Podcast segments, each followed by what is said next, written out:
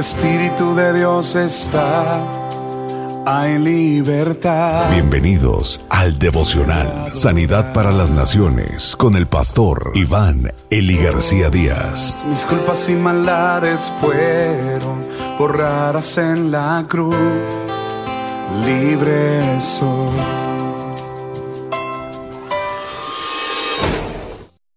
Problemas, problemas, problemas. Si los problemas son grandes, la solución no puede ser trivial. Nemías capítulo 13, versículo 1 al 14. Aquel día leyeron del libro de Moisés a oídos del pueblo, y se encontró escrito en él que los amonitas y los moabitas no debían entrar jamás en la asamblea de Dios, porque no recibieron a los israelitas con pan y agua, sino que contrataron contra ellos a Balaam para maldecirlos, pero nuestro Dios convirtió la maldición en bendición. Y cuando oyeron la ley, excluyeron de Israel a todo extranjero. Antes de esto, el sacerdote Eliasib, encargado de los aposentos de la casa de nuestro Dios, y que era pariente de Tobías, le había preparado una habitación amplia donde anteriormente se colocaban las ofrendas del cereal, el incienso, los utensilios y los diezmos del cereal, del vino nuevo y del aceite prescritos para los levitas, los cantores y los porteros, y las contribuciones para los sacerdotes. Pero, durante todo este tiempo, yo no estaba en Jerusalén, porque en el año 32 de Artajerjes, rey de Babilonia, yo había ido al rey. Pero después de algún tiempo, Pedí permiso al rey y vine a Jerusalén y me enteré del mal que Eliasib había hecho por favorecer a Tobías al prepararle un aposento en los atrios de la casa de Dios. Esto me desagradó mucho, por lo cual arrojé todos los muebles de la casa de Tobías fuera del aposento. Entonces ordené que limpiaran los aposentos y puse de nuevo allí los utensilios de la casa de Dios con las ofrendas del cereal y el incienso. También descubrí que las porciones de los levitas no se les había dado, por lo que los levitas y los cantores que hacían el servicio se habían ido cada uno a su campo. Por tanto, reprendí a los oficiales y les dije ¿Por qué está la casa de Dios abandonada? Entonces reuní a los levitas y los restablecí en sus puestos. Entonces todo Judá trajo el diezmo del cereal, del vino nuevo, del aceite a los almacenes. Y puse al frente de los almacenes al sacerdote Selemías, al escriba Sadoc y a Pedaías, uno de los levitas. Además de estos, estaba Anán, hijo de Sacur, hijo de Matanías, porque se les consideraba dignos de confianza, y su responsabilidad era repartir las raciones a sus parientes. Acuérdate de mí por esto, Dios mío, y no borres las obras de misericordia que he hecho por la casa de mi Dios y por sus servicios. Consciente o inconscientemente los hijos de Dios tendemos a acumular basura espiritual. Esa basura, por supuesto, hermanos, que ofende a Dios. ¿Cómo limpiarnos de esos pecados? Bueno, la verdad es que necesitamos una limpieza a fondo. Miren ustedes, los vecinos paganos que aparecen en el versículo 1, 2 y 3.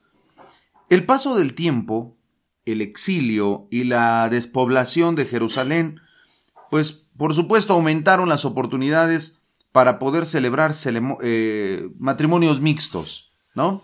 Judíos casándose con gentiles. No fueron pocos los casos. Como es habitual, la lectura correcta de la palabra de Dios es la que expone claramente nuestros pecados y nuestras equivocaciones. Inmediatamente tomaron una acción decidida para remediar la situación ellos no querían seguir ofendiendo a Dios.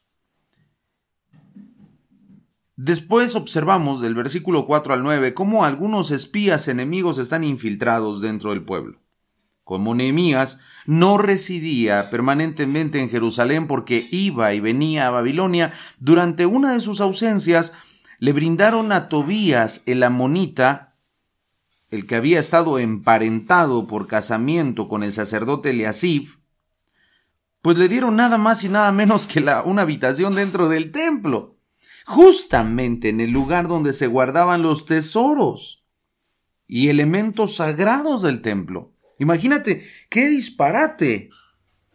Es como darle las llaves de tu casa a un ladrón y quedarte tranquilo. Cuando Nehemías regresó y se enteró de lo ocurrido, actuó rápidamente y sin contemplaciones, como debía de hacerlo un gobernante, un hombre de Dios. Y lo echó fuera, lo corrió. Los levitas abandonados, según lo que leemos del verso 10 al 14, era algo terrible. Y es que durante la ausencia de Nehemías se descuidó el cuidado eh, y el sostenimiento para los levitas y para los cantores. Esto produjo, hermanos, que esos hombres que servían a Dios en el templo, que vivían adorando al Señor y que vivían en los trabajos, tuvieron que volver a sus hogares y empezar a trabajar la tierra. Y por ende abandonaron toda actividad espiritual. Nuevamente, Nehemías resuelve la situación de una manera efectiva. Acomoda nuevamente las cosas para que vuelvan a su cauce normal. Quisiera preguntarte, ¿por qué piensas tú que es justificada la limpieza étnica que se describe aquí? ¿Crees que fue justificado lo que hizo Nehemías? ¿Cuál fue la razón por la que Nehemías se indignó con los arreglos del sacerdote Eliasib. ¿Qué lecciones prácticas podemos sacar de la preocupación de Nehemías por los levitas? Hermanos, las cosas que son de Dios ameritan limpieza. Y quienes asumen el compromiso para ministrar, para servir en la casa de Dios, hermanos, lo deben de hacer con todo su corazón. Hoy, más que nunca, Debemos evitar a toda costa que la basura entre a la casa de Dios, a nuestro corazón. Nosotros somos el templo del Espíritu Santo. Pero también hoy más que nunca debemos evitar que los predicadores, sembradores, misioneros tengan que regresar a casa y trabajar cuando hay tanto trabajo en las cosas de Dios. De ahí nuestra responsabilidad es sembrar, ofrendar y contribuir activamente para la obra de Dios. Oremos. Señor, muchas gracias. Gracias por estos ejemplos de soluciones drásticas en contra del pecado. Creo que aquí, Señor, nos enseñas que con el pecado no se juega, que tenemos que ser lineales y tenemos que actuar de manera rápida y contundente. Gracias, Señor, por animarnos a actuar así en contra del pecado. Y también gracias, Señor, porque a la medida de los esfuerzos de cada misionero el Evangelio ha ido avanzando. Ayúdanos a nosotros, como iglesia, a ser comprometidos, a diezmar, a ofrendar y a contribuir para la obra de Dios, para que los misioneros, pastores, servidores del Evangelio no tengan que regresar a casa a trabajar en otra cosa para el sostén de su familia, sino que tengan todo lo necesario para que sigan trabajando en la obra de Dios. Gracias Señor en el nombre de Jesús. Amén. Donde el Espíritu de Dios está, hay libertad. Muchas gracias por escuchar el devocional de la Iglesia Cristiana, Sanidad para las Naciones. Te invitamos a que te unas al trabajo misionero, Sembrando Económica para la obra del Señor. Ponte en contacto con nosotros al teléfono 55 346 96 754. Perdonado soy solo por tu amor, no hay más condenación.